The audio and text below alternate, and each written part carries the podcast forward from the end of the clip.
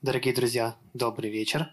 Э, меня зовут Даниил Кокин, и я руководитель отдела образовательных программ Ельцин-центра, и мне очень приятно, что вы проявили такой большой интерес к сегодняшнему мероприятию, учитывая, что это суббота.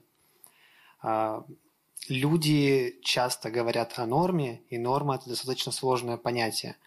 И когда что-то от нормы отклоняется, то этому ищут разную причину. Если мы говорим про поведение людей, то иногда э, винят людей самих, мол, они такими родились, а иногда говорят, что, скажем так, э, условия их жизни, то есть социальные какие-то конструкты, больше повлияли на это. Но у науки на это есть своя точка зрения касательно того, что люди, э, которые каким-то образом отличаются от общепринятых норм, в частности, люди с какими-то психическими расстройствами, э, имеют немного а, другой состав химический или биологический мозга, или даже его структуру. И об этом вам сегодня расскажет а, сотрудник Сколтеха, сотрудник э, Центра нейробиологии и нейрореабилитации имени Владимира Зельмана Мария Сетрова. Прошу приветствовать.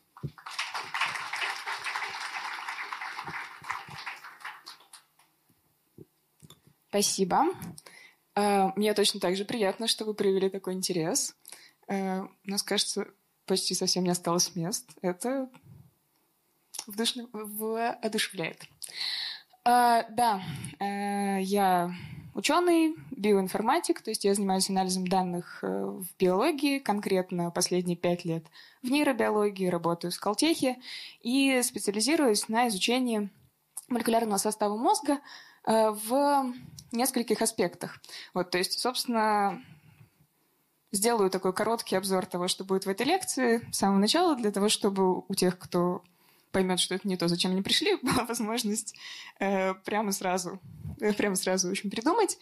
Э, да, действительно, существует такая сущность, как психические расстройства, которые проявляются на разных уровнях. То есть мы видим, что у нас может измениться поведение у человека, может измениться, там, не знаю, внешний вид, Эм, может, э, там, не знаю, социальные связи его как-то нарушатся.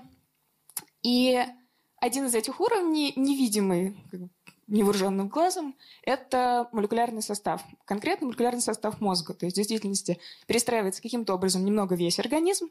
Но мы сегодня поговорим про то, что происходит именно как бы в центре управления нашего организма в мозге.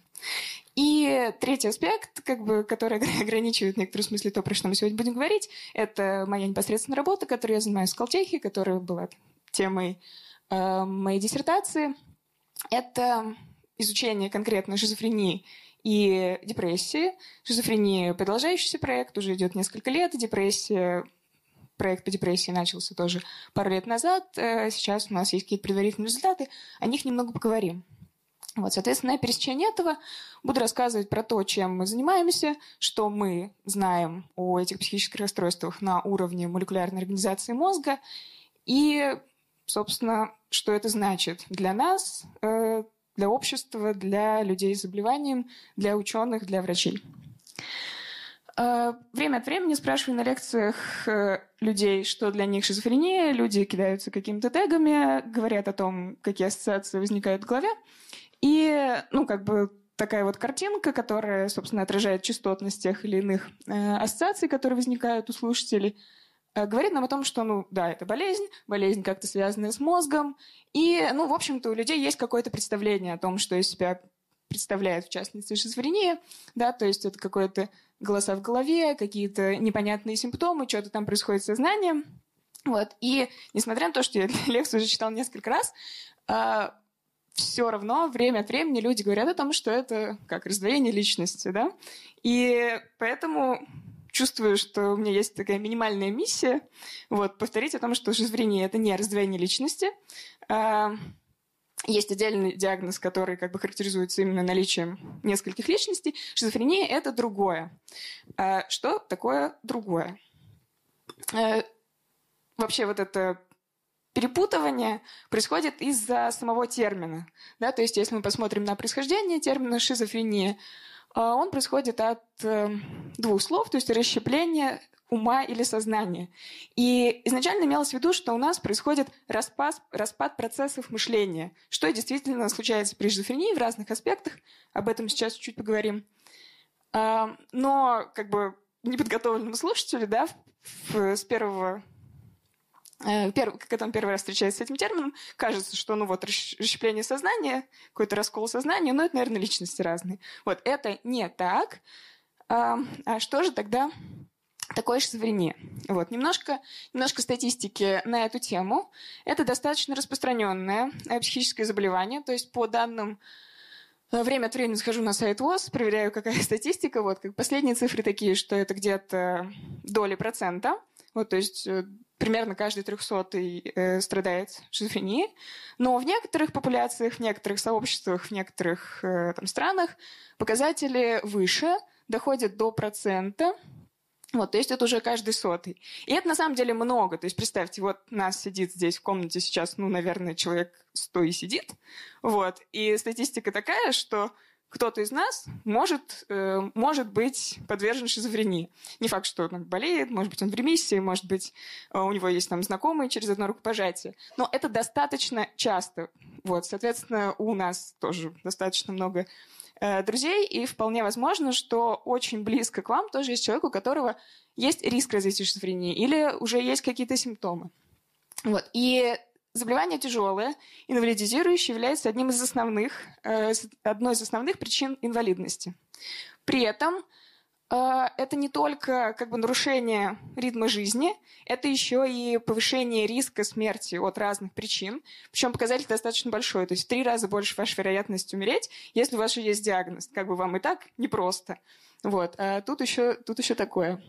Возникают риски э, развития зависимостей, и, ну да, социальная проблема, которая, в принципе, мне нравится, как это происходит в последние годы в обществе э, с точки зрения психиатрических диагнозов, да, то есть у нас происходит все-таки дестигматизация. Мне кажется, что шизофрения это пока не произошло э, в полной мере, вот, но как бы двигаемся к этому. Э, но хорошо это видно на примере, например, биполярного расстройства, да, помните, у биполярного расстройства есть предыдущее название, которое гораздо более пугающее. Потому что предыдущее название биполярного э, расстройства – это маниакально-депрессивный психоз. Ну, кошмар же. Вот, биполярное расстройство уже немножечко помягче. Вот, соответственно, когда мы что-то называем не такими страшными словами, нам уже как-то легче с этим жить. Вот. То же самое относится к тому, что мы лучше понимаем, что происходит, и тоже спокойнее воспринимаем. Еще одна проблема, связанная с э, психическими расстройствами, это то, что люди из-за стигматизации, в том числе, не обращаются за помощью, не получают никакого лечения, болезнь прогрессирует. Э, дальше есть, э, есть фактор проблемный, который связан с самой природой заболевания. То есть даже если вы там, нашли в себе силы, обратились за помощью, вам даже могут эту помощь оказать, но она может не сработать. И как бы тут вот и нужны мы ученые должны понять, а как предсказать, сработает или нет, а как подобрать, что именно сработает. Вот. И, ну, такой просто статистический факт, э, то, что течение болезни проходит немножко легче у женщин. И тут интересно, что у нас э, прямо в нашей лаборатории есть данные как раз по выборкам, где у нас есть больные шизофрении мужчины и женщины, примерно в равном соотношении, мы можем смотреть эффекты на разных подгруппах. Вот. И сейчас моя студентка занимается тем, что анализирует такой датасет, и мы видим, что действительно различия в составе мозга э, в группе мужчин больше, чем в группе женщин. Как бы причина следствия пока разбираемся, вот, но такой вот спойлер научный, действительно что-то там в этом такое есть. Со стороны пациентов э, слайд составлен из цитат э, людей, которые живут с диагнозом, которые сталкиваются с какими-то проблемами, с какими-то трудностями в социальных взаимодействиях именно после постановки диагноза. Да? То есть видно, что это и отказ в работе, и э, недружелюбие какое-то общее. И получается, что у нас есть как бы внутренняя проблема, и с ней нужно справляться. Но еще есть осуждение, непринятие общества, с которым нужно дополнительно справляться. Вот, соответственно, хочется, хочется опять же двигаться к тому, чтобы э, можно было комфортнее интегрировать людей в общество. Э, дальше, что это значит с точки зрения врачей, да, то есть человек э, понял, что у него какая-то проблема, он или его близкие обратились э, за помощью, наступает как бы период головной боли врача. Нужно поставить диагноз. И это тоже не так просто, потому что э, заболевание очень гетерогенное.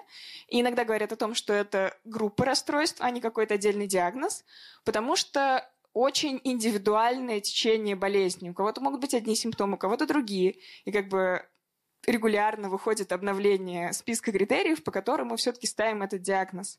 И как бы со временем становится понятнее, вот. Но все, все еще это такая многоступенчатая штука, то есть нужно, чтобы какие-то симптомы проявлялись достаточно тяжело, были достаточно длительными, э, чтобы из списка там было не менее чем столько-то. И вот только тогда мы можем определить, что это э, какое-то расстройство. Вот. Соответственно, запрос с точки зрения врача – это получить от, допустим, ученого какой-то более надежный показатель. Да? Вот человек себя ведет, ну, сегодня вроде нормально, завтра как-то странненько. На ранней стадии вообще сложно что-то диагностировать. Но если у нас будут какие-то молекулярные показатели, то мы уже сможем говорить о том, что человек пока э, как бы мы пока не можем его диагностировать строго по поведенческим параметрам, но мы видим, что он в группе риска. Вот. А, и это имеет значение. Сейчас тоже поговорим, почему. Все еще влияет личность врача, ну да, собственно, не очень объективный критерий. Понятно, что все врачи высококвалифицированные, э, хочется верить, но тем не менее, мы видим просто даже по показателям, что иногда оценка одного и того же человека, особенно если она проводится в разные дни, может отличаться в зависимости от специалиста. Как выглядит шизофрения? Э, она характеризуется тремя типами симптомов. Э, позитивные, негативные и когнитивные. Когнитивные, понятно, я не вносила сюда, это снижение, собственно, нашей полезной функции мозга, соображения и всего такого.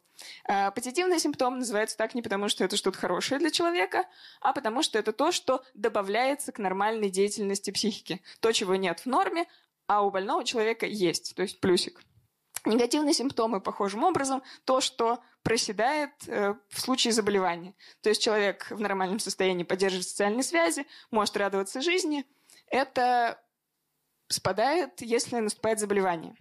И почему важно разделять симптомы? Потому что э, у нас может быть терапия, которая направлена на разные, э, на разные аспекты и может действовать по-разному на позитивные и негативные симптомы. То есть мы знаем, что у нас есть антипсихотики, то есть то, что снимает психоз, э, то есть как раз позитивные симптомы. Лечение есть, в целом работает, есть проблемы, но как бы там развивается терапия. С негативными симптомами гораздо сложнее. На сегодняшний день нет таблетки, которую мы можем дать человеку, у которого шизофрения, чтобы как-то снизить именно негативные симптомы. Вот, то есть, чтобы держи таблетку, радуйся жизни. Вот так пока не работает. А, собственно, что на этот счет думают ученые? Вот. Э, не существует на данный момент единой теории шизофрении. Э, спойлер, во второй части буду рассказывать про депрессию. Единой теории депрессии тоже пока не существует. Вот. Но разнообразные исследования ведутся ровно для того, чтобы мы как-то могли собрать э, изменения в разных системах и получить интегральную картину того, что же все-таки происходит в организме, когда наступает это заболевание. Э, одна из э, таких хороших рабочих э, теорий, гипотез, это дофаминовая гипотеза. То есть она говорит о том, что у нас каким-то образом нарушается система выработки дофамина мозгом. Дофамин – это гормон ожидания, система вознаграждения работает на дофамине. И как раз когда проявляются позитивные симптомы, это, вероятнее всего, связано с тем, что у нас повышен уровень дофамина. Как это поняли, если... Ну, там интересная история, что есть например, болезнь Паркинсона, при которой не хватает дофамина, мы его добавляем, и при передозировке мы видим наступление психоза. Вот. Ага, подумали ученые, возможно, это как-то связано с тем психозом, который мы видим, когда, эм, когда встречаемся с человеком с шизофренией. И, вероятнее всего, э, в одной из систем Видно тогда? В одной из систем, которая завязана на дофамин, происходит гиперактивация, то есть избыточная выработка дофамина или избыточная чувствительность системы к дофамину, которая приводит к позитивным симптомам. Ну, казалось бы. Возьмем лекарство, которое снижает чувствительность системы именно к этому самому дофамину. Вот. Как работают нейролептики, которые, собственно, снимают психоз? Э, мы берем вещество, которое очень похоже на дофамин, и вот у нас место, ну, то есть схематически отображено место контакта двух нейронов, синапс. У нас есть один нейрон, который высвобождает э, нейромедиаторы, то есть э, такие молекулярные сообщения отправляет э, своему соседу, второму нейрону. Если это в норме дофамин, то мы добавляем нейролептик, который блокирует рецептор, то есть приемник дофамина. Мы закрываем рецептору глаза, он не знает о том, что у нас повысился дофамин, он не реагирует, не передает сигнал дальше. Все классно, работает на позитивных симптомах. Но есть проблема. А, ни одна система в мозге завязана на дофамин, а сразу несколько. И вот вторая из них, а, которая просто задействует другие регионы мозга, она отвечает за негативные симптомы. И мы, когда даем вещество, которое блокирует блокирует дофаминовые рецепторы, оно блокирует их везде, во всем мозге. А проблема в том, что у нас случился дисбаланс. Где-то стало слишком много, где-то стало слишком мало. Если мы везде понизили, там, где уже было мало, стало еще меньше. Мы усугубили негативные симптомы. Вот. И как бы проблема, просто вот представьте рабочий день ученого, проблема в том, что таких гипотез много. Мы получаем данные, которые нам нужно какой-то из этих существующих гипотез привязать или понять, что они ни с чем не согласуются, каким-то образом выдвинуть свою гипотезу. Э, в идеале, конечно, получить результаты, которые дополняют картинку. Да, у нас есть две гипотезы, мы подтверждаем третьим способом и одну, и другую объединяем. Вот, как бы к этому движемся. Тоже немножко будет про результаты, которые у нас есть на эту тему. А, с точки зрения ученого – что мы знаем про шизофрению? Мы знаем, что шизофрения очень хорошо наследуется. И тут есть некоторый молекулярный парадокс. Э, у нас совершенно точно в семьях шизофрения повторяется. Вот. Причем, тоже немножко дальше об этом скажу, если у какого-то члена семьи есть другое смежное психическое расстройство, у кого-то из родственников повышается риск развития шизофрении. Вот. И чем дальше родство, то есть самое самый высокий шанс у вас, если у вас есть э, монозиготный брат или сестра-близнец, у которых, ну, в смысле, сестра, если вы женщина, брат, если вы мужчина, у которого точно такой же набор генов, как у вас. И если у него или у нее уже развилась шизофрения, ваши шансы 50 на 50. Это очень много. Вот, в средней популяции, как мы помним, 1%. Вот. И дальше, по степени родства человеку, у которого уже поставлен диагноз, ваши шансы постепенно повышаются. Вот. Казалось бы, как работает генетика? Мы знаем, что что-то наследуется, мы наблюдаем за людьми, которые являются носителями заболевания, сравниваем их с другими и, наконец, находим, что это за ген отвечает за заболевание. Проблема в том, что шизофрения так не работает. Шизофрения – это то, что называется полигенным заболеванием, то есть тот случай, когда у нас за одно и то же внешнее расстройство отвечает большое количество генов, и у каждого эффект очень маленький. То есть у вас сломалась ДНК в одном месте, в другом месте, в третьем месте. И как бы суммарно это совсем немножечко повысило ваши шансы на развитие шизофрении по сравнению с фоновым уровнем. И для того, чтобы зафиксировать такие эффекты, нужны очень большие выборки. То есть, опять же, есть генетики, которые занимаются поиском именно такой универсальной модели шизофрении на уровне генома, когда мы просеквенировали полностью геном человека и выдали им, не знаю, печенье с предсказанием. Говорим, ваш шанс развития шизофрении 25%. Вот, как бы живите теперь с этим. А, постоянно выходят работы, которые говорят о том, что мы нашли столько-то новых локусов э, в ДНК, которые отвечают за развитие шизофрении. Это что значит отвечают? Чуть-чуть повышают шансы. А, но что мы видим в целом? То есть, да, тысячи генов, у которых у каждого эффект очень маленький, но они в общем и целом входят в какие-то э, пересекающиеся пути метаболизма, пути э, сигналинга в мозге. Это возбудимость нейронов, да, то есть то, что мы видели из дофаминовой системы, это как раз туда же тоже относится. Э, что-то происходит с работой синапсов, и как-то, видимо, увлечена иммунная система. Вот. Тут еще важное, важный фактор – это то, что одной генетики недостаточно.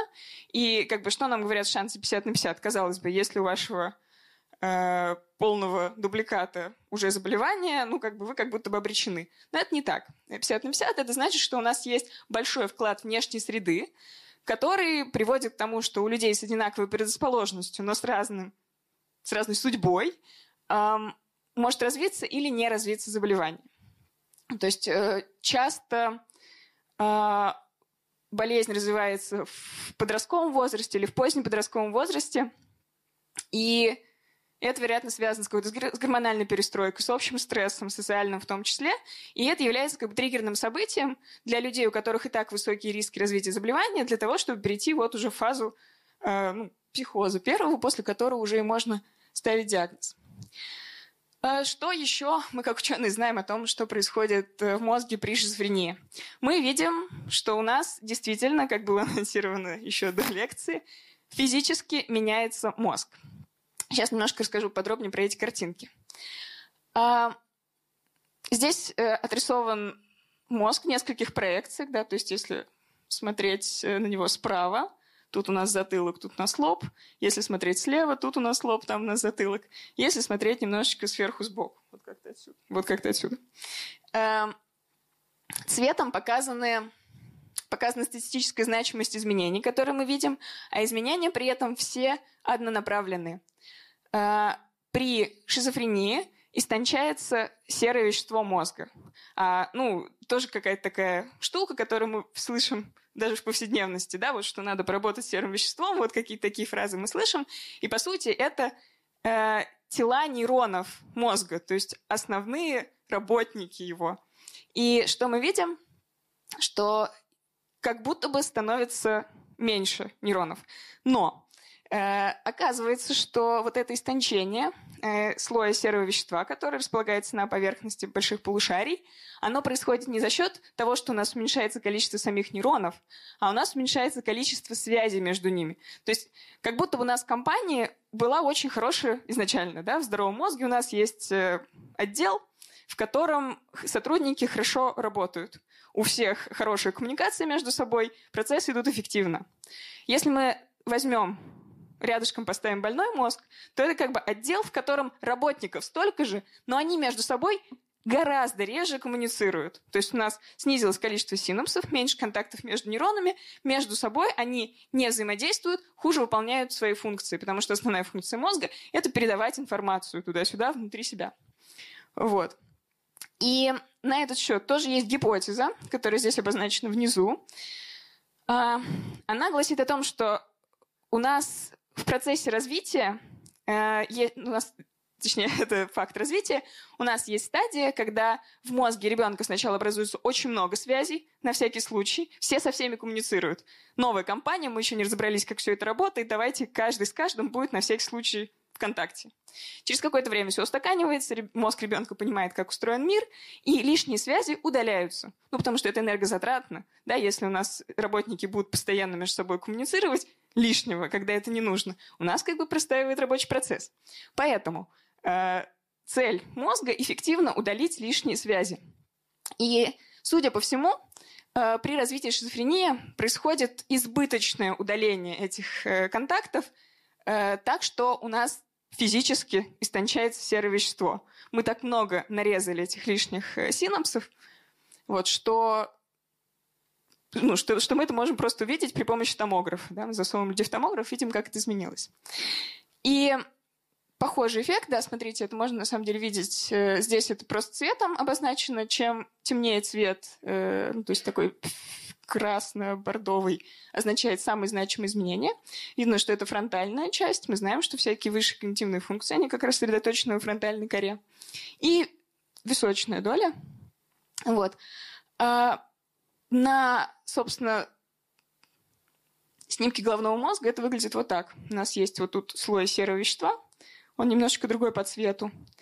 И за счет его истончения у нас э, просто увеличивается пространство от мозга до черепа.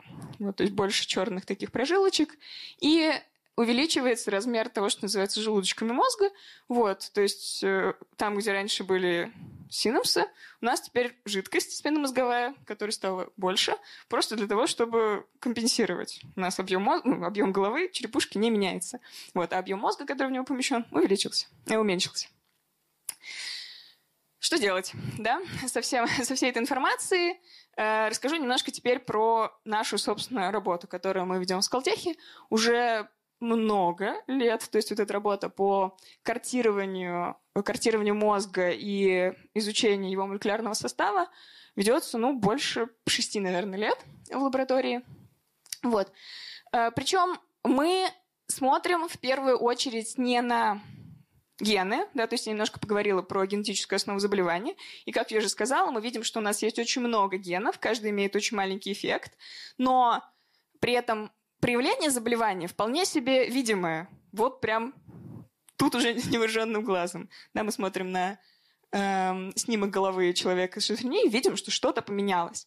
Вот. И мы э, в своей работе мы переходим от уровня ДНК, то есть от самой генетической информации, к уровню метаболизма, то есть обмена веществ. Э, как это помогает в некотором смысле? У нас есть э, информация, наша генетическая программа, да, которая говорит нам, как мы, вероятно, можем прожить эту жизнь. Вот. Э, мы в таком замечательном месте находимся. Я вот сейчас давайте попробую разложить это по аналогии. У нас, допустим, есть Конституция, которая предписывает нам, как должно все работать в стране. И вот эта ДНК говорит нам о том, как эта Конституция, э, как бы как предполагается, что страна должна работать. Дальше у нас есть уровень э, РНК. Вот, э, с точки зрения с точки зрения клеток, это те фрагменты ДНК, которые переписываются для того, чтобы дальше использоваться как э, инструкция по синтезу белков. Э, можно сказать, что если у нас хранится там вот единственная копия Конституции за стеклом в какой-нибудь организации, то РНК — это копии конкретных законов, которые выданы сотрудникам для того, чтобы они в соответствии с ними работали. После того, как у каждого отдела там есть копии самых важных мест. И это, кстати, такой тип анализа, мы тоже занимаемся, но не буду про него сегодня говорить. Но в целом по тому, э, насколько сильно экспрессируются те или иные гены на уровне РНК, мы можем судить о том, чем клетка вообще занимается. Потому что чем больше копий какого-нибудь белка, э, инструкции для какого-нибудь белка она нагенерировала, тем важнее, вероятно, для нее именно этот белок и именно этот метаболический путь или процесс. Вот. Э, движемся дальше. По инструкциям на уровне РНК у нас синтезируются белки. Белки — это ну, для клетки машинки, на которых вообще все работает. Вот. И э, дальше мы получили копию, копии законов, по которым будем работать. Э, дальше мы видим реальные случаи применения. Вот. И у нас, допустим, есть знаю, судебная система, и каждый, каждое дело включает в себя использование нескольких, эм, нескольких законов. Вот. И дальше мы, наконец, переходим на уровень метаболитов, которые объединяют э, целые метаболические пути. То есть у нас случился какой-нибудь один э, случай, прецедент, и мы к нему использовали много разных законов. Мы их по-разному обработали в кон- каждом конкретном случае. И если мы будем смотреть на уровне уже конкретных вот этих событий, то мы лучше поймем, что вообще происходит в этой стране, какие действительности случаи разбираются. Вот. То же самое как бы с нашим уровнем анализа. Мы переходим на уровень метаболит, метаболитов, то есть э, продуктов обмена веществ, э, реальные, реальные сценарии. Э, в нашем случае это в первую очередь то, что называется липиды – Давайте так. Поднимите руку, кто помнит, что такое липиды. Процентов 30. Хорошо. Э, ну вот в учебнике по биологии они примерно вот так выглядят. Вот. У них есть голова и две ножки, которые символизируют то, что у них э, такая двойственная, двойственная природа. Они, с одной стороны, одной своей стороной буквально, любят взаимодействовать с водой, а другой стороной не любят. Это позволяет им образовывать то, что называется билипидным слоем. Вот, то есть они образуют такую структуру, где они головами друг к дружке выстраиваются и хвостами тоже друг к дружке. Это позволяет нам строить мембраны клеток, то есть разделять внешнее пространство от внутреннего. А как бы жизнь клетки, она такая, у тебя снаружи вода, внутри вода. И очень важно внутреннюю эту среду поддерживать. Если тебе нужно, не знаю, очень много нагенерировать какого-то белка, если у тебя нету границы, которая отделяет от внешнего мира, то сколько не генерируй, он будет диссипировать. Поэтому э, крайне важно, чтобы липиды были нужной структуры, в нужном количестве, и по запросу были устроены таким образом, чтобы можно было все-таки переправлять что-то наружу клетки или внутрь. Вот. Э, почему липиды важны именно для мозга? Мы знаем, что в целом липидное разнообразие огромное в организме, и до 5% всех генов посвящены именно метаболизму липидов, а мозг – второй по жирности орган в человеческом теле. Вот, соответственно, и самое главное, что из вот этих всех тысяч видов, которые мы детектируем, наибольшее разнообразие точно так же фиксируется именно в мозге. То есть по какой-то причине разные липиды поддерживать мозгу важно. Хотя, ну, как бы, понимаете, проще насинтезировать одинаково, очень много, и пусть как-нибудь разбирается. А, кроме того, благодаря вот этой э, Липиды они немножко похожи на конструктор, то есть у нас могут быть разные головы, разные хвосты. И благодаря этому разнообразию у нас комбинаторно получается очень много разных вариантов. А, и в итоге липиды выполняют разные функции. Это запасание энергии, это структурная функция, про которую я сейчас побольше поговорила, да, создание мембран и так далее, внутренних структур клеток тоже. И есть сигнальная функция, как я уже говорила, это одна из основных функций мозга, поэтому точно так же важно, чтобы она нормально выполнялась. А, если говорить про э, расположение, э, расположение липидов в мозге, э, так-то до 60% сухого веса мозга это липиды. Вот. Но большая их часть сосредоточена в белом веществе, то есть, ну, вы понимаете, да, жирочек, он какой? Жирочек, он и есть белый. Вот. А белое вещество мозга так названо, потому что оно визуально белое. Вот. Соответственно, понятно, что у нас самая жирная часть – это именно белое вещество, которое в головном мозге находится внутри, то есть кора больших полушарий, это вот серое вещество, которое истончается, как мы помним. Оно на поверхности, белое – это то, что внутри, и белое э, содержит в основном э, аксоны, то есть это отростки, длинные отростки нейронов, э, по которым передается сигнал между отделами мозга, внутри отделов. И вот эти отростки, они покрыты такой изолирующей оболочкой, которая называется миелин. И это одна из самых жиробогатых э, сущностей мозга. Вот это именно миелиновая оболочка э, нейронов, э, аксонов. Вот. И тут я привела огромные числа того, сколько у нас нейронов в мозге.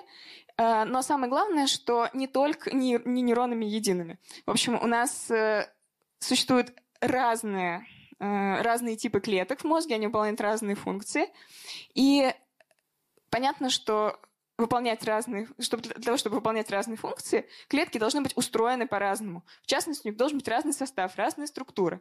Если у нас есть, например, олигодендроциты, задача которых образовывать вот эту самую миелиновую оболочку, то они должны такие крепенькие, толстенькие липиды делать, которые будут наматываться на аксон, как э, вот изолента, и прочно его защищать. А, а если вы нейрон, то у вас совсем другие задачи. Нейрону нужно очень часто э, очень часто передавать сигнал, очень часто перестраиваться, особенно на уровне синапсов. У нас э, происходит в секунду огромное количество вот этих еди... сущностей передачи информации в каждом синапсе. А синапсов у нас э, до нескольких тысяч у каждого нейрона. А нейрона, милли... нейронов миллиарды. Вот, соответственно, очень быстрое должно быть реагирование, очень пластичные должны быть эм, синапсы, то есть э, места, эм, отростки нейронов, которые контактируют с другими нейронами, и там уже совершенно другие вещества нужны, нужны другие липиды. Вот, поэтому мы получаем такое разнообразие, про которое я говорил до этого. Вот. В чем стоит наша работа? Мы берем, э, берем образцы мозга, с помощью специально обученного анатома мы режем мозг на кусочки осмысленным образом, то есть таким образом, чтобы захватить разные структуры, потому что э, функцию определяет форму в том числе, и наоборот. Вот, соответственно, мы берем разные структуры. Вот, смотрите, белое вещество очень хорошо видно. Э, берем серое вещество, берем белое вещество. Э, дальше мы проводим выделение именно липидной фракции, потому что, ну, да, липидов много, но это все-таки не единственное, из чего состоит, состоит ткань. А, и дальше проводим хроматомассоспектрометрический анализ э, и, ну, анализ данных, собственно. Я вот, я вот здесь, в этой цепочке, все остальное только отслеживаю. Хроматомассоспектрометрия что позволяет нам? Она позволяет из одного образца взять и измерить представленность сотен различных соединений. Мы их разделяем сначала на основании физико-химических показателей, потом разделяем на основании их масс. То есть мы очень точно взвешиваем молекулы, и потому, сколько у нас вот именно такого типа молекул было, мы можем судить, косвенно судить о представленности определенных типов веществ уже в образце. Вот. Э, проект, который, ну, как бы идет постепенно. Сначала мы сделали такую липидную карту для здорового мозга. Мы взяли 75 регионов, э, померили, как я уже сказала, несколько сотен липидов. Э, показали, что у нас есть значительная разница в липидном составе между внутри мозга, между регионами в здоровом мозге. Следующим этапом мы взяли мозг больных шизофренией, мозг здоровых людей и провели сравнительный анализ. Какие сильнее, какие регионы сильнее всего изменяются, какие вещества за это отвечают. И что мы увидели, что у нас, во-первых, заметное количество липидов изменено э, при шизофрении по сравнению с контролем. Это э, вот этот график показывает распределение количества изменений и знак.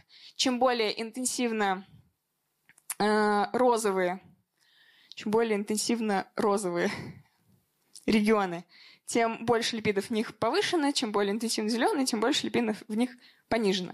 Вот, видно, что у нас есть изменения в разные стороны на уровне префронтальной коры, про которую я говорила до этого, которые видно на МРТ, и также большое количество изменений в э, височных, височных областях, которые тоже показывали значимые изменения. И Интересно, что мы увидели изменения, которые точно так же коррелируют с вот этой гипотезой об изменении синапсов, об изменении структуры, структуры мелиновых оболочек аксона. Э, мы это видим по тому, какие именно вещества меняются. Э, и один из выводов наших, нашей работы состоит в том, что действительно мы не можем просто взять один регион, померивать его очень большого количества людей и судить обо всем мозге. Да, то есть точно так же, как мы видели с дофаминовой гипотезой, где-то у нас что-то снизилось, но в это же время в другом месте может повыситься. И нам нужно иметь это в виду для того, чтобы разрабатывать терапию, которая будет учитывать все эти нюансы. Вот. Теперь немножечко поговорим о том, зачем все это нужно. Да, э, я уже начала мы можем более точно диагностировать заболевания. То есть помимо проектов с мозгом у нас есть параллельная часть проектов, которая посвящена анализу э, липидома крови больных людей. Э, и это уже не такая работа по тому, чтобы понять, какой механизм заболевания, что все-таки происходит внутри мозга, а более биомар... биомаркерная работа, когда мы хотим понять, какие вещества нам ясно говорят о том, что именно заболевание начинается или может начаться. Вот. Эм, соответственно, можем предсказывать риски, можем более, более точно говорить, какая терапия подойдет, не подойдет. Вот. И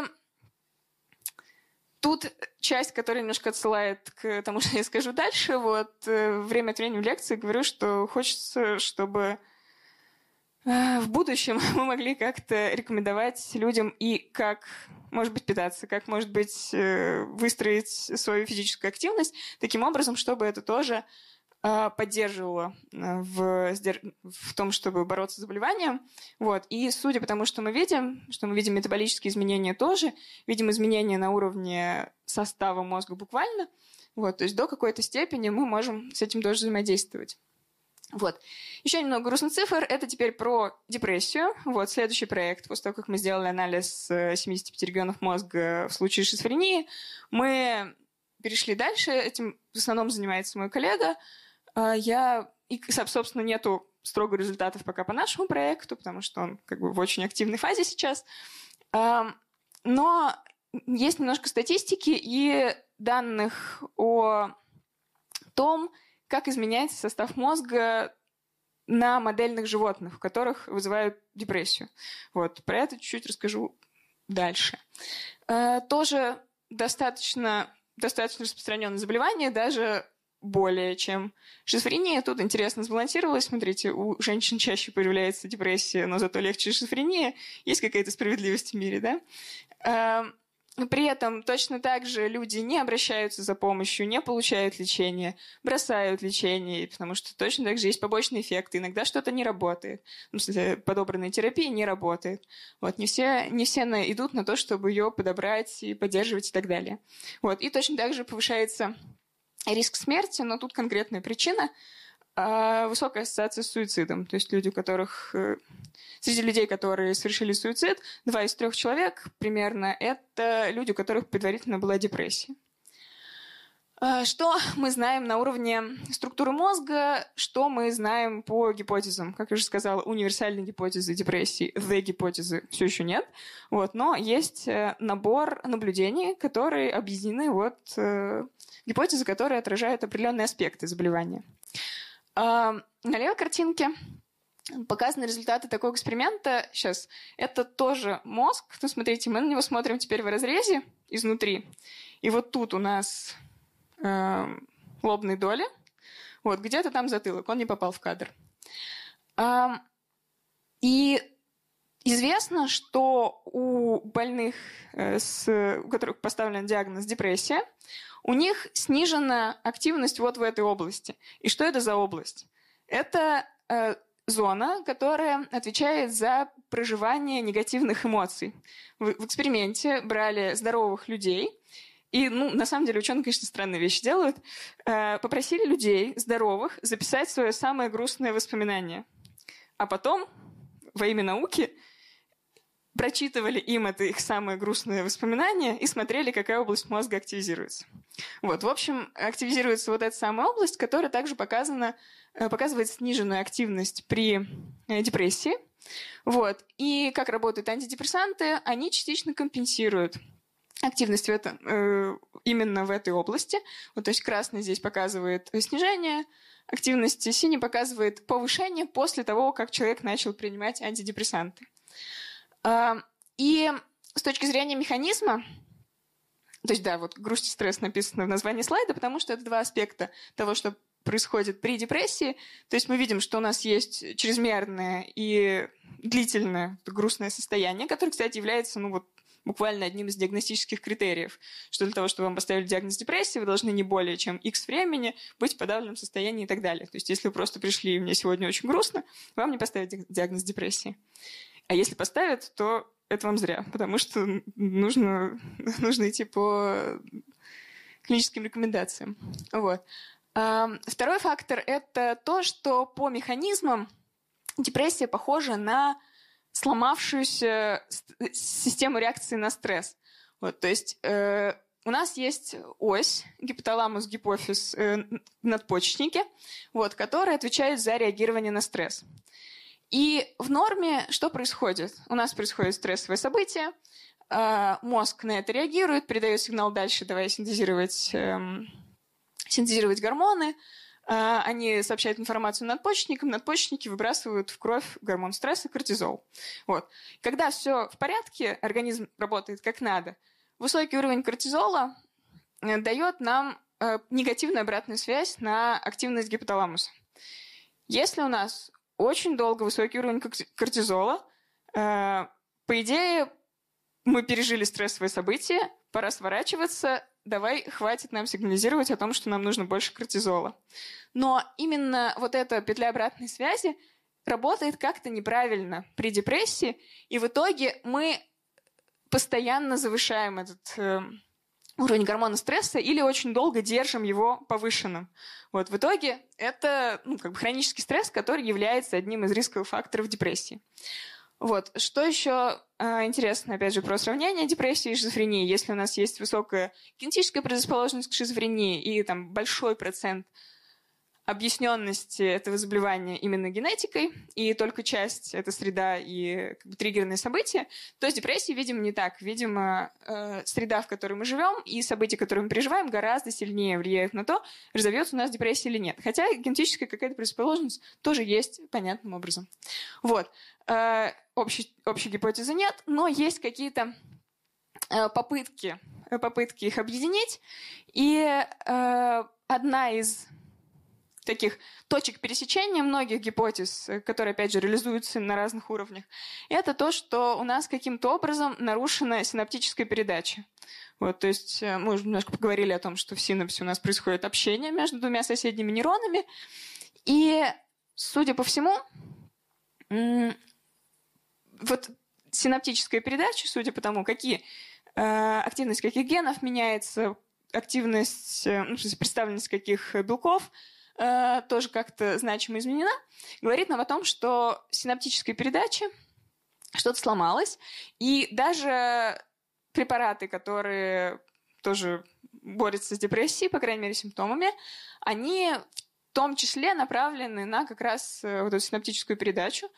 Может быть, слышали про ингибиторы обратного захвата серотонина, да, то есть э, и это не единственный способ. Вот. Но что происходит? У нас выбросился нейромедиатор, и тут проблема обратная, чем по сравнению с дофамином, который была при шизофрении. У нас как будто бы недостаточно э, рецепторов, которые отреагировали на серотонин. Вот. И это похоже на то, что два человека общаются между собой, показывая таблички. Вот, допустим, э, вот пресинаптический нейрон, в общем, тот, который передает информацию, показывает табличку о том, что я передал э, серотонин. А постсинаптический нейрон, он как будто бы медленно читает. И если на нормальное время, ну, такое среднестатистическое, наш пресинаптический нейрон показал табличку и быстро ее убрал, то постсинаптический не сумел отреагировать. Что делают ингибиторы обратного захвата? Обратный захват – это, по сути, опускание таблички. Ингибиторы говорят нам, подержи, пожалуйста, табличку подольше, нам нужно, чтобы тот успел прочитать. Вот. И таким образом система немножко выравнивается. Ингибиторы обратного захвата на ряде пациентов работают и достаточно эффективно. Вот. Но, опять же, Точно такая же проблема, гетерогенное заболевание. Всем одну таблетку не дашь. Вот. Здесь красивые, э, красивые фотографии с микроскопов, которые, собственно, показывают настоящие синапсы. И э, еще одна проблема, с которой сталкиваются ученые, в частности, это то, что разные заболевания, потому что Э, депрессия – это расстройство настроения, шизофрения – это эм, психическое заболевание другой природы. Мы видим, что если мы возьмем много разных психических, заболев... психических расстройств и посмотрим, насколько они между собой похожи по своей генетической природе, окажется, что перекрывание огромное. Например, шизофрения очень сильно похожа на биполярное расстройство, на обсессивно-компульсивный синдром – Э, и со всеми ними тоже очень похожа депрессия. То есть тут написано большое, э, большое депрессивное расстройство, клиническая депрессия. И интересно, что эта, эта картина отличается от того, что мы видим в нейрологических заболеваниях. Если мы хотим диагностировать болезнь Альцгеймера, эпилепсию, болезнь Паркинсона, мы, скорее всего, найдем один, одно или несколько мест в геноме, которые будут отвечать за конкретно эту патологию. Мы пытаемся исследовать психические расстройства по отдельности. Мы видим, что у нас раз за разом в чуть-чуть пересека... ну, чуть-чуть разных, но пересекающихся комбинациях в одни и те же места генома ведут э, отсылочки. Вот, точно так же, э, чтобы подвинуться дальше от э, уровня генетики на уровень метаболизма, да, помним, отойти от конституции к реальному делопроизводству. А, ученые проводят также исследования состава мозга на уровне метаболитов, липидов в частности.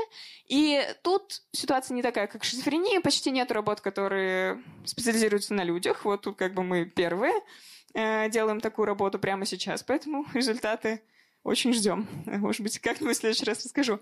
Но есть много, много исследований на мышах, и существует много животных моделей депрессии. То есть ученые за много лет изучения заболевания придумали много способов добиться того, чтобы мышь, крыса началась вести себя депрессивно подобным образом. Как это проверяется? Есть такой тест, э, когда животное помещает в воду и смотрит, как долго оно будет э, пытаться выплыть. И вот время попыток выплыть, оно косвенно э, сигнализирует о том, что о, о том, как себя чувствует животное. Вот если мы берем бы, счастливое потенциально, я уж не знаю. Животное, сажаемое в воду, то оно достаточно долго пытается выплыть, как бы как и должно быть. Нужно спастись, э, продолжить, продолжить род и так далее. Если мы поместим туда животное, которое проявляет, э, к которому мы индуцировали вот это депрессивно-подобное состояние, мы помещаем в воду, и у него гораздо меньше время, которое оно пытается выплыть. Ну, типа, Бог уже с этой жизнью, с меня достаточно, не доставайте. Вот. Э, для того, чтобы добиться этого состояния, ученые придумали много разных способов, да, то есть мы вносим какие-то генетические модификации, которые имитируют э, вот как раз э, генетику депрессии. Мы привносим социальный стресс или, наоборот, социальную изоляцию. Одна из самых таких часто используемых моделей – это хронический непредсказуемый стресс. И звучит не очень, правда же? Потому что очень похоже на нашу жизнь. Вот. И такую же жизнь ученые устраивают мышам для того, чтобы посмотреть, что с ними происходит после этого. Вот. Оказывается, причем там, знаете, программа на несколько недель того, как нужно каждый день э, портить жизнь животным. И вот если бы был учебник «Как быть плохим боссом», он бы вот ровно так и выглядел. Потому что ты сегодня там бьешь током, а завтра помещаешь на этот же стул, но не бьешь током. И животное целый день ждет, а когда теперь ударит. Вот, потом помещаешь в холодную воду, потом запираешь в каком-нибудь э, темном пространстве, потом помещаешь в наклонную комнату, потом нужно бежать очень долго и так далее. И это типа, несколько недель длится. Но нескольких недель достаточно, и это ужасно внимательно. Приводит к тому, что у нас состав мозга на молекулярном уровне меняется. Ну, к счастью, не у нас, у мышей, но как бы мы не можем в точности перенести то, что происходит с животных, на людей, но шансы неплохие есть на то, что у нас тоже. Вот. Э, и это происходит после вот этого длительного хронического стресса, либо социального, э, либо физического. Э, если мы будем давать животным антидепрессанты, то у нас уровень возвращается к норме, но не полностью. Вот сколько бы мы как бы, не восстанавливали мышей, э, не приходит ровно к тому состоянию, которое было до вот этого воздействия. Интересно, что другие методы лечения э, также меняют состав мозга. Попалась интересная работа о том, что акупунктура то есть, опять же, эксперимент, в котором мышей сначала довели до депрессии, а потом лечили их акупунктурой. Так вот, акупунктура вроде как работает и меняет, меняет э, липидный состав мозга. То есть мыши ведут себя бодрее, и значит, у них э, что-то меняется в голове. И также похожим образом воздействует э, транскраниальная магнитная стимуляция. Это когда мы через, через череп воздействуем на определенные отделы мозга для того, чтобы индуцировать их работу.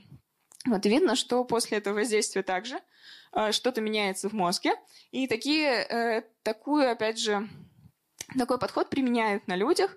Вот, то есть, соответственно, тоже это то, что нужно принимать во внимание. И интересная, интересный результат состоит в том, что диета, неправильная диета, может приводить к тому, что у нас усугубляются депрессивные симптомы. В частности, было показано, что если мы будем мышей кормить супержирной пищей, у них через какое-то время вырабатывается вот это депрессивно-подобное состояние. Вот. И наоборот, если мы э, даем антидепрессанты, мы видим, что у них происходят процессы э, в мозге, которые, видимо, стимулирует высвобождение омега-3 ненасыщенных жирных кислот. А это вот наш полезный рыбий жир и так далее. То есть, судя по всему, опять же, тот же самый вывод, который я осторожно делаю из шизофрении, здесь как бы в более явном виде можно, э, можно к нему прийти, что каким-то образом то, как мы живем и то, что мы едим, влияет на физически, химически, молекулярно наш мозг, и, очевидно, влияет на то, как мы себя чувствуем, то, как мы себя ведем. Вот, что с людьми? Работаем над этим, проект в процессе. Предварительные результаты говорят о том, что у нас э, точно так же есть изменения в липидном составе мозга при э, депрессии, вот, и частично они прикрываются шизофренией, вот, частично, видимо, все-таки есть какие-то уникальные, какие именно, разбираемся. Вот, на этом все. Готова ответить на ваши вопросы. Спасибо.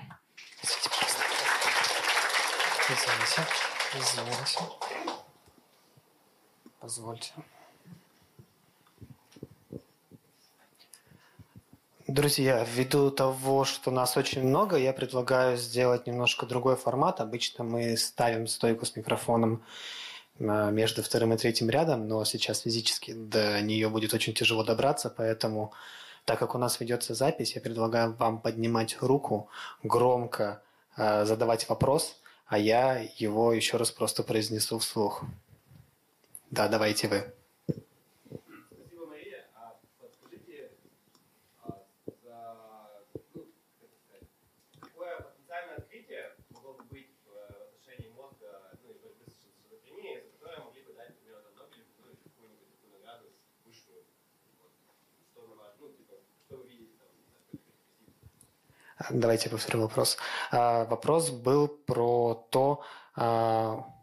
какую премию Нобелевскую или какую-то другую вообще могут ли дать за исследования в области мозга и, в частности, шизофрении? Классный вопрос, спасибо. Я вот тут я бы делала ставку, если ранжировать, скорее на депрессию, а не на шизофрению, потому что она более распространена, э, более непонятная в каком-то смысле. Вот. Но еще более вероятно, мне кажется, что разработка или там нахождение какого-то суперключевого механизма, который лежит в основе как бы всех этих заболеваний, то есть мы показали, что у нас есть большое сходство разных психиатрических диагнозов, и если найдется ключик, который нам скажет, а вот же почему так, и как они все разворачиваются отсюда, вот, вот на каком-то таком уровне, может быть, можно было что-то такое ожидать. Задавайте.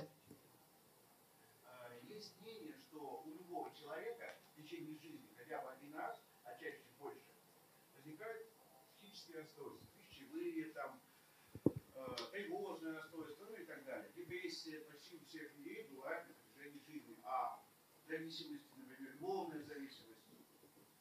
Вы согласны ли с этим мнением? А если согласны, то это значит, что любому человеку время от времени требуется помощь профессионального психиатра. Э, согласны ли вы с мнением, что у каждого человека э, на протяжении жизни случается психическое расстройство того или иного рода? И если согласны, значит ли это, что каждому нужно обращаться к психотерапевту или к психиатру? Да, спасибо. Очень актуальный вопрос. Я могу опираться на статистику, наверное, до какой-то степени. Вот. Я видела статистику о том, что четверть людей действительно в течение жизни так или иначе сталкивается с каким-то психическим расстройством, вот, но все-таки это случаи диагностированные. Вот. То есть вполне вероятно, что оценка может быть выше, э, если мы там, вот как мы простуду перенесли на ногах, вот депрессию перенесли на ногах, и как бы нигде не задокументировали, статистику не попали. Вполне вероятно, что на самом деле как бы частотность выше. А, что касается того, нуж, нужны ли нам психиатры в течение жизни, я думаю, что не помешает время от времени каждому из нас. Ну, как бы, вы знаете, мы получаем права, еще что-нибудь такое, мы же все равно приходим на какой-то осмотр. Вот, то есть не лишнее в целом, я бы так сказала. Я, я думаю, что хорошо, чтобы это не было чем-то таким из ряда вон. Вот, то есть в диспансеризации раз там сколько-то лет э, поговорить с психиатром, может быть, он увидит вас, поговорит с вами 30 секунд и скажет, да, до свидания, вы вообще не мой человек, и слава богу, хорошо. Вот. Но то, чтобы это было нормально, и это было более доступно, это было регулярно, я, я только за.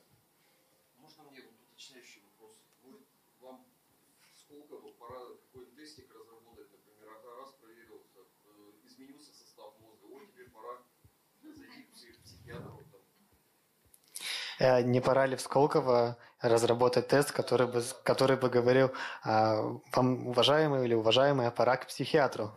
Так вот, мои коллеги ровно этим и занимаются, но на уровне крови.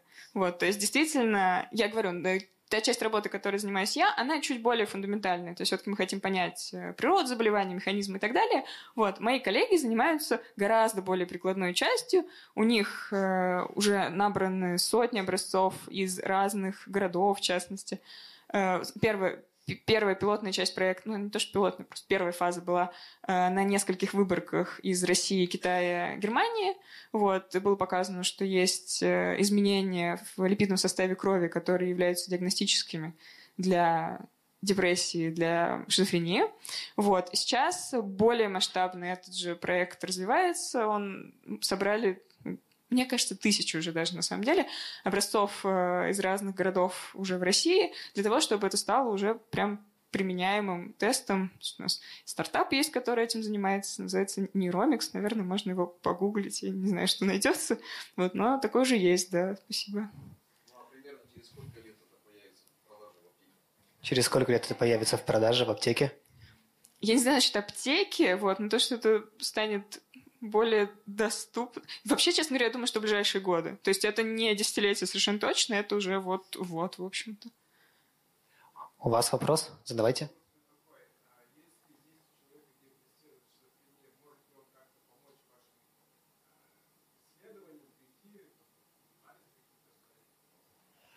Могут ли люди с диагностированной шизофренией прийти к вам и помочь в исследованиях? Э, да, собственно, вот э, образцы крови мы собираем от волонтеров здоровых, собираем от э, людей с диагнозом, причем с разными диагнозами, с депрессией, опять же, шизофренией. Вот, ну, соответственно, я не скажу, куда прийти здесь, вот, в Москве. Время от времени бывает действительно наборы волонтеров, вот, на то, чтобы сдать кровь, подиагностироваться. Ну, да, все это сопровождается опросником, понятно. То есть у нас есть биохимические показатели, у нас есть поведенческие показатели, у нас может быть мнение психиатра. Вот, э, как бы бесценный вклад в науку. Друзья, еще вопросы? Задавайте.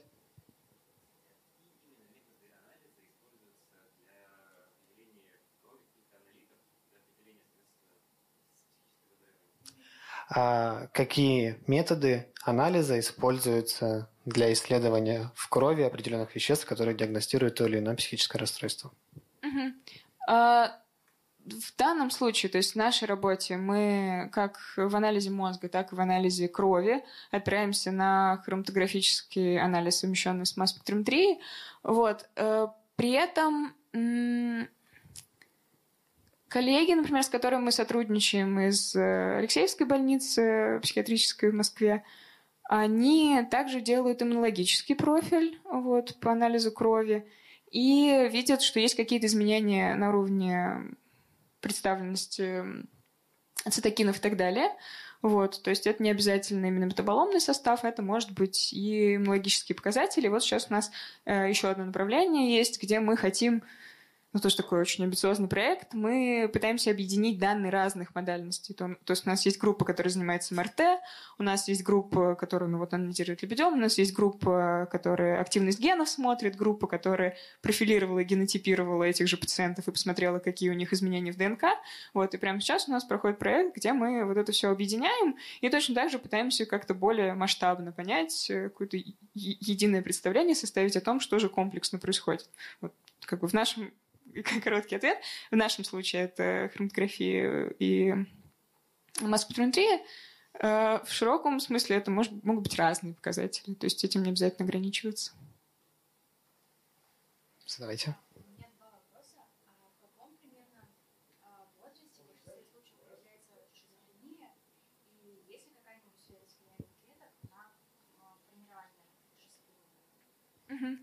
Так, а первый вопрос про то, в каком возрасте диагностируется в среднем шизофрения, а второй про связь гениальных клеток с формированием шизофрении. Да, спасибо. А, первый вопрос. Э, немножечко по-разному мужчин и женщин. Вот, то есть это все-таки скорее средний возраст, то есть это где-то 25 до 30 лет, ну, начинается в подростковом возрасте у мужчин, у женщин попозже, вот, но в целом, если вы женщины дожили там до 35 лет, и у вас ничего такого не произошло, если вам не поставили диагноз, то, скорее всего, уже и не поставят. Вот, то есть там шансы снижаются. Время, э, время таких вот потрясений, когда может э, дебютировать шизофрения, оно все-таки поближе к началу жизни. Вот. Что касается глиальных клеток, очень классный вопрос. Одна из гипотез шизофрении буквально глиальная. То есть она говорит о том, что у нас э, нарушения произошли именно в глиальных клетках. Вот я, наверное, вернусь к этому слайду, для того, чтобы всем было понятно. А, клетки, которые у нас есть в мозге, принято делить на нейроны ну, типа, нейрональные клетки и глиальные. Вот. И, в частности, к глиальным клеткам относятся микроглии или альгодендроциты.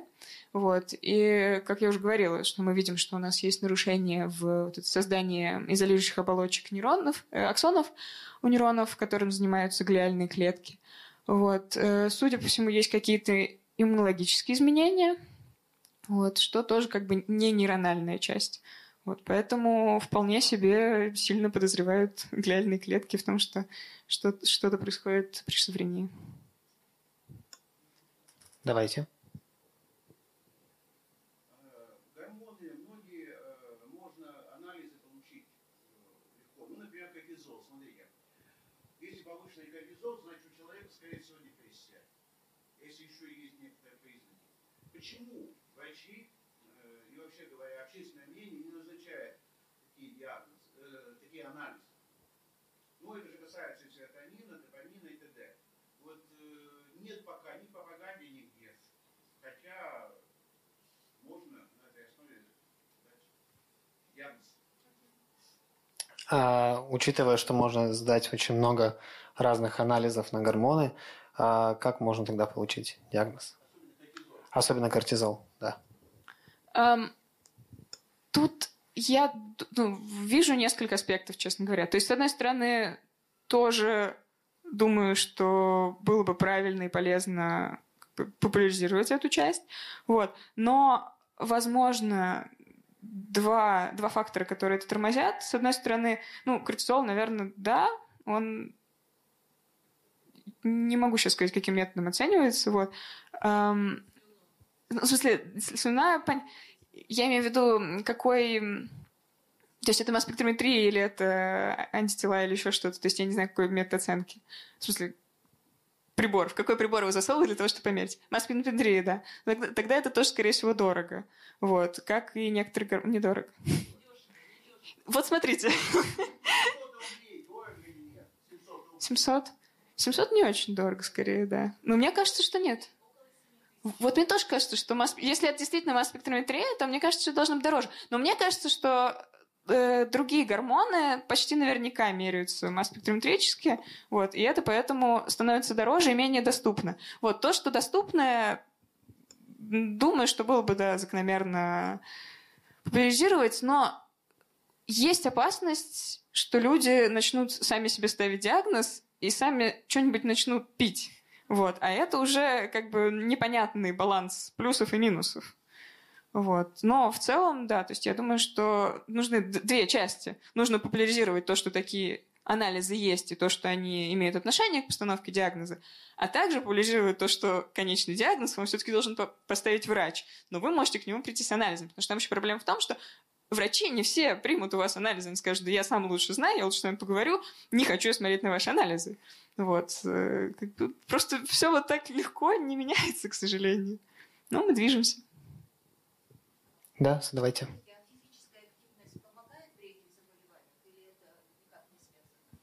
Помогает ли физическая активность при психических расстройствах? Ну, в частности, при, при шизофрении и депрессии. Помогает, да. Но в депрессии в большей степени. Вот. Ну, при этом, да, тоже негативно. Да, Проблема в том, что люди, у которых уже шизофрения, они в целом очень устают от жизни. Вот, и поэтому как бы заставлять их еще и заниматься физической активностью может быть просто не совсем гуманно. Вот, потому что для них как бы проживание обычного дня, вроде как, оно тяжело. Вот точно так же с депрессией. Если человек в тяжелой фазе, когда вот он выбирает, я сегодня поем или я сегодня зубы почищу, вот, сказать ему, да ты просто сходи на пробежку и все будет хорошо, э, не очень правильно. Вот, но при этом в более благополучной фазе, конечно же, э, хорошо заниматься спортом, и это не то, чтобы я такая вот, ЗОЖ, это хорошо. Э, большие статистические исследования показывают, что действительно физическая активность, она способствует и как бы насыщению мозга кислородом и так далее. И должна помогать. И то, что, то, что я показывала про диету, вот, э, например, при болезни Альцгеймера показано, что есть определенные э, диеты и есть физическая активность, которая к этим же метаболическим изменениям приводит, которые помогают симптомам Альцгеймера. Вот. Поэтому молодость мозга глобально, она точно на физическую активность тоже завязана. Уточнить? А, сейчас, секундочку. Задавайте. Если мы говорим, что а, хронический стресс а, вызывает выделение кортизола и влияет на депрессию, то что больше влияет? Именно сам стресс или кортизол? Что больше влияет на депрессию, стресс или кортизол? Повреждения, да, какие-то. Эм. Кортизол в конечном счете, потому что, ну, физический носитель того, что мы подвержены стрессу, биохимический, да, это то, что у нас повысился уровень кортизола в частности. Скорее всего, не только его. То есть, скорее всего, там какая-то более сложная биохимическая система, вот. э, Но одна из моделей вот э, депрессивных мышей – это фигачить их э, кортизолом до того, как у них появятся депрессивные симптомы. Может, тогда второй вопрос, а, выходящий из первого. Это если мы предположим, что кортизол полностью убирается из организма, то чем это чревато? Уточняющий вопрос. Чем чревато устранение кортизола из организма полностью? Ну, потому что это не зло ни разу. То есть эм, я, наверное, не смоделирую сходу, что будет с человеком, у которого полностью удален кортизол. И даже не скажу, к сожалению, есть ли такие заболевания генетические, при которых вот полностью... Есть такая, да? Болезнь Эдисона. Полностью не синтезируется, да? Да, да, да. То есть я повторю, тоже, наверное, без микрофона не слышно. Говорят, что есть болезнь Эдисона, да, которая характеризуется очень сильным спадом кортизола. И действительно, кортизол – это гормон, который нас держит в тонусе в целом. И больные, наверное, принимают просто его, да, потому что если он не синтезируется, то. Ну да, то есть компенсируется, видимо, не очень хорошо. Ну, в смысле, не очень эффективно. Это то, что нас, то, что нас как-то вообще будоражит, да, на какую-то активность в том числе. То есть мы полностью выключим, то никакой активности не будет. У вас был вопрос? Да, и к вам.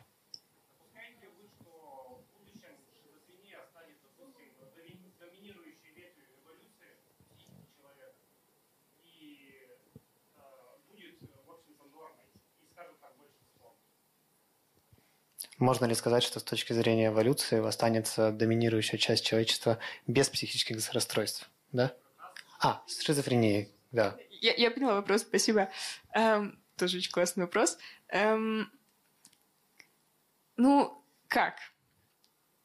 С одной стороны, вы знаете, у нас есть работа, э, также посвященная эволюции. Мы изучаем состав мозга э, человека, бонобо, шимпанзе, макаки. Мне кажется, Э, Филипп Хайтович же приезжал, да, вот, может быть, он рассказывал тоже про эволюционные проекты. Э, вот, собственно, там мы смотрим, что делает мозг человека таким уникальным по сравнению с мозгом других животных.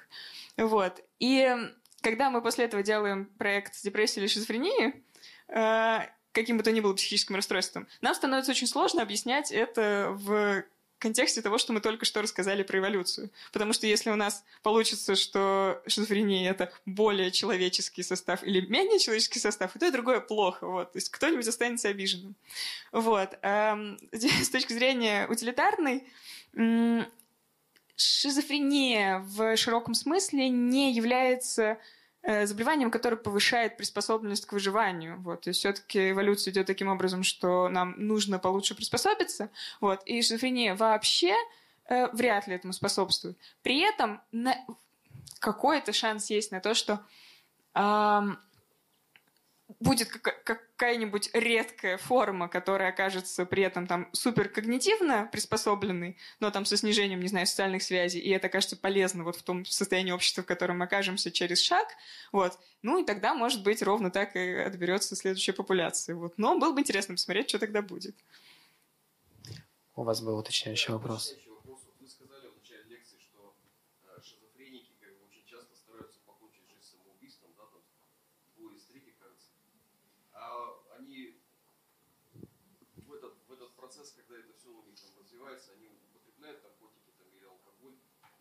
бы вот э, это, их не интересует ни наркотики, ни алкоголь, ни сразу раз на балкон и выпрыгнул там.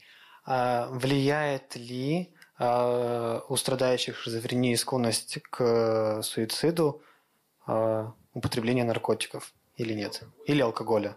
Сейчас, сейчас, сейчас. Эм, во-первых, два из трех. Это была статистика да, статистика по депрессии, ну, я просто ее озвучила как два из трех. Вот, до 60% людей, которые совершают суицид, это люди, у которых была депрессия. Вот, соответственно, какая-то часть негативных симптомов шизофрении тоже может быть э, похожей на депрессию.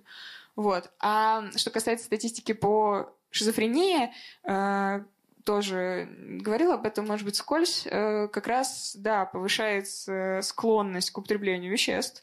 Вот, то есть на 40% выше частота всяких зависимостей у людей с диагнозом. Что, ну, тут сложно сказать, то есть как, какая причина, да, это причина именно зависимость, которая довела до суицида, или это вот заболевание, а это ну, заболевание в первую очередь, а вот это вот сбоку. На эту тему, наверное, тоже есть подсчеты. Вот сход, к сожалению, не скажу. Вот. Но то, что более частые случаи возникновения алкоголизма или какой-то наркотической зависимости, это факт, да. Задавайте.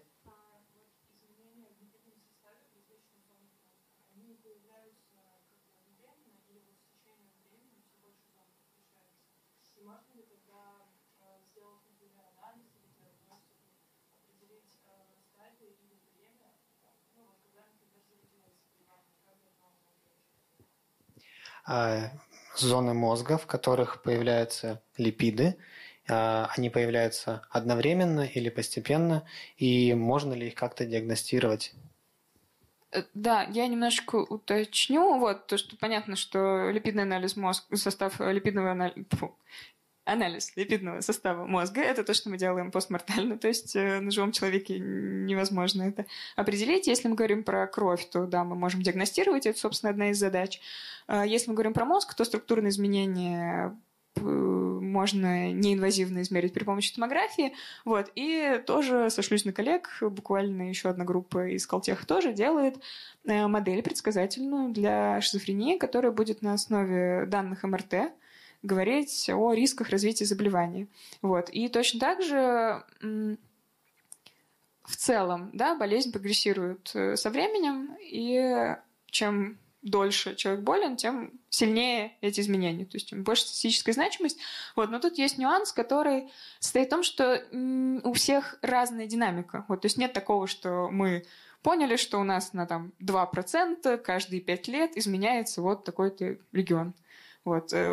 Э, Очень индивидуальное заболевание, то есть мы видим общий тренд, а как для конкретного человека все пойдет, мы не можем предсказать.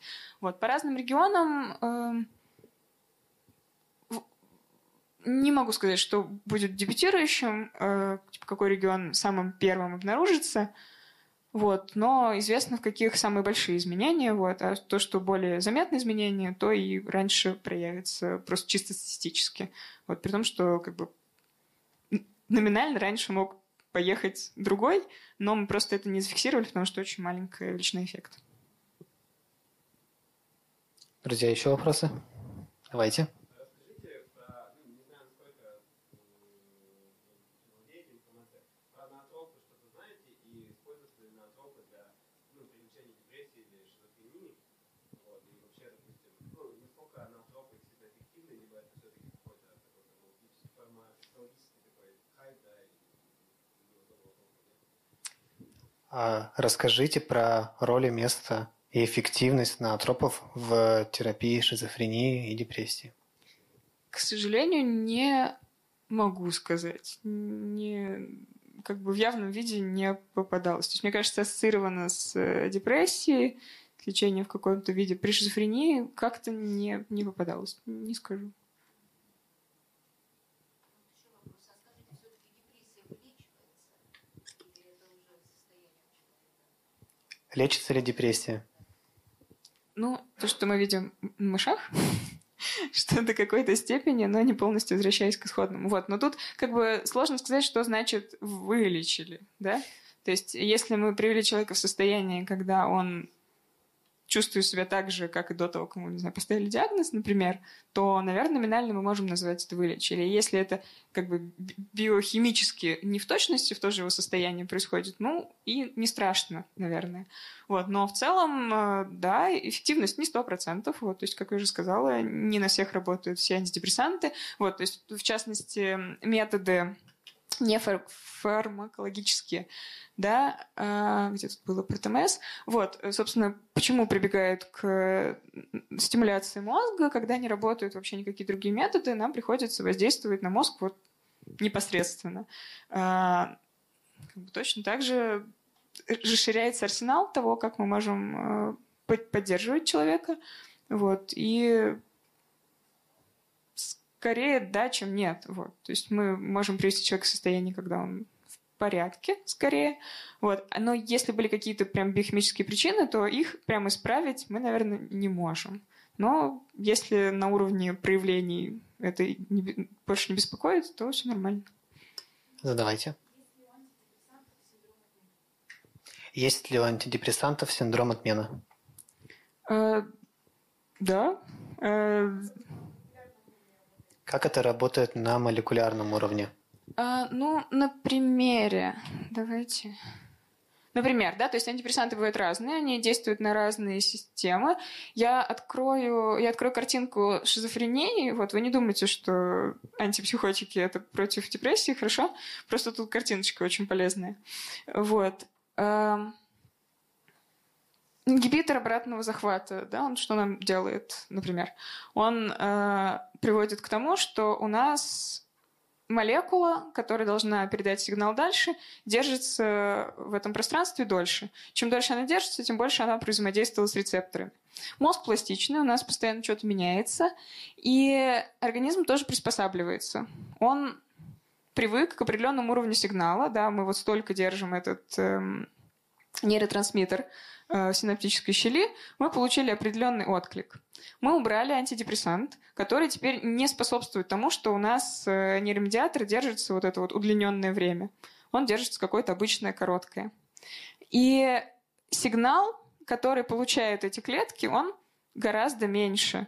Вот, у нас получается провален, ну, как бы проваленная система в том смысле, что мы просто получаем отклик меньше, чем был до этого. Вот. И для того, чтобы вернуться к такому состоянию, один из путей того, что может сделать организм, он что может? Он может начать синтезировать больше серотонина. Вот.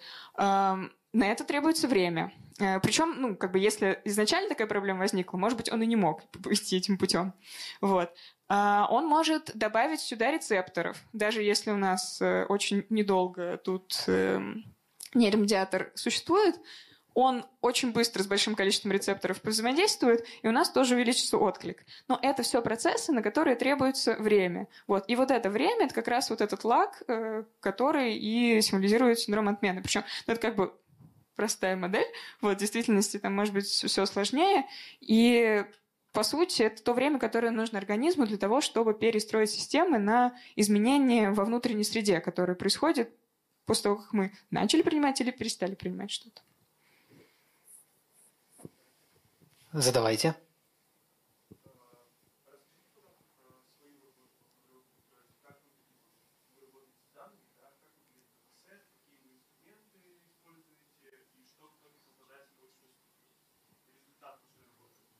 Расскажите про вашу научную работу. Каким образом вы работаете, с данными ли, и, собственно говоря, что попадает э, в вашу научную работу, в научную статью, которую вы публикуете? Да, спасибо за интерес к моей работе. Um, да, я занимаюсь чисто анализом данных последние вот сколько, пять, шесть, сколько-то, в общем, лет. Э, занимаюсь чисто анализом данных. До этого занималась тем, что называется мокрая биология тоже, то есть работала в лаборатории. Сейчас я чисто сухой биолог, то есть занимаюсь только... Работаю на компьютере, за компьютером. Нам э, Данные, которые мы анализируем вот ровно в этой работе, это выдача прибора масс-спектрометра, которая... Это многомерные данные, то есть у нас для каждого для каждого измерения. Есть информация о том, какое там, биохимическая природа этого соединения, какая она, какая масса, да, то есть то, что я уже говорила физически, какая интенсивность и так далее. Вот. И эти многомерные данные мы можем разными образами аннотировать, то есть мы говорим, что вот этот липид, он что-то значит, это что-то не значит, вот эти похожи, вот эти не похожи.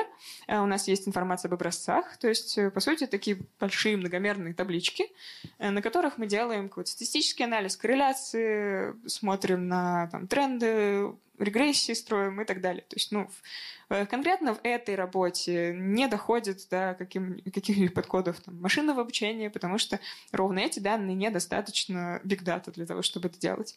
Вот. Э, ну, например, в части экспрессии генов или там, гентипирования, наверное, тоже построение моделей, уже применяются методы машинного обучения. То есть тоже коллеги, которые сидят со мной рядом за столом, вот, э, занимаются чем-то таким уже. То есть для меня это в основном э, статистический анализ, э, ну, разного уровня сложности, и визуализация результатов, наверное, это самое самая моя любимая часть, такая творческая. Ты получил результат, как бы несколько пиковых моментов. Ты получил новые данные, ты на них получил какие-то первые первое представление о том, что за результат будет.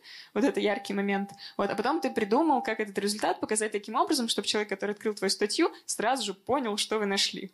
Вот. И это такая небольшая небольшой такой квест, вот, и его решение, и поиск этого ответа всегда тоже классно. В, в результате статьи, ну, как бы нас всегда большой коллектив авторов, потому что эксперимент сложный, потому что есть люди, которые получают образцы, есть люди, которые ну, получают непосредственно мозги на месте, есть психиатры, которые сопровождали, есть люди, которые порезали мозги, есть люди, которые запустили масс-спектрометр, есть мы, которые проанализировали, есть шеф, который все это координировал. Вот, весь этот коллектив авторов э, представлен в статье. По сути, мы каждый раз рассказываем историю о том, что это был, что это было за исследование и что мы самое главное из него вынесли. Так. Задавайте.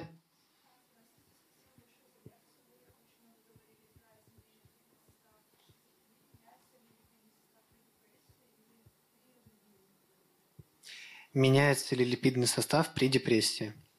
Э, да, то есть я, наверное, не очень в явном виде это сказала. Э, Для депрессии просто нет еще работ, которые вот на таком же уровне анализировали состав мозга.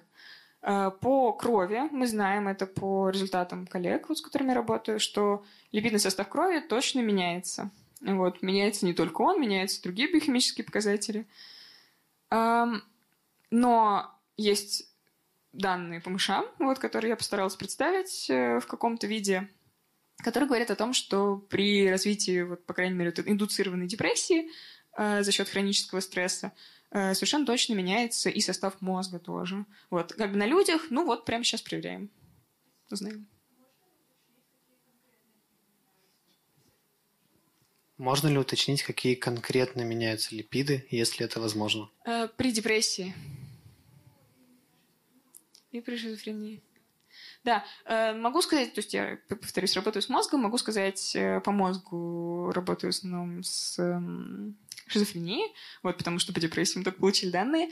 Э, У нас меняются, во-первых, липиды, которые связаны с э, вот, производством этих мелиновых оболочек, то есть изоляции. И это у нас есть классная работа, э, тоже она сейчас почти закончена, э, где мы взяли только белое вещество мозга, э, шизофрению и контроль. И помимо того, что мы измерили это вот биохимически, мы взяли опубликованные данные структурные, то есть э, МРТ на живых людях. И взяли из тех же пространственных координат, э, как мы вырезали регионы, взяли такие же регионы на МРТ. И показали, что у нас величина изменений на МРТ положительно коррелирует для изменений, которые мы видим в липидоме. И самая сильная корреляция вот как раз для липидов, которые отражают меланизацию. Вот. Э, Дополнительно, как бы другая ветка результатов – это энергетический обмен. Причем мы видим это немножко по-разному. Мы видим то, что у нас меняются липиды, ассоциированные с митохондриями. Митохондрия – вот это вот энергетический the power cell, эм, the power house of the cell и все такое. Э, Митохондрии меняются. Каким-то образом, видимо, есть проблемы с э, распределением или доступом энергии э, в мозге при шизофрении. И э, по-другому мы это видим тем, что чуть-чуть меняется уровень триацилглицеридов. Это такие чисто энергозапасающие липиды. Вот, они локализуются в определенных структу- структурах тоже. Видимо, тоже это завязано на то, как мозг получает или недополучает энергию. Вот, это вот то, что мы видим. Друзья, спасибо за вопросы. А, Давайте еще раз поблагодарим Марию.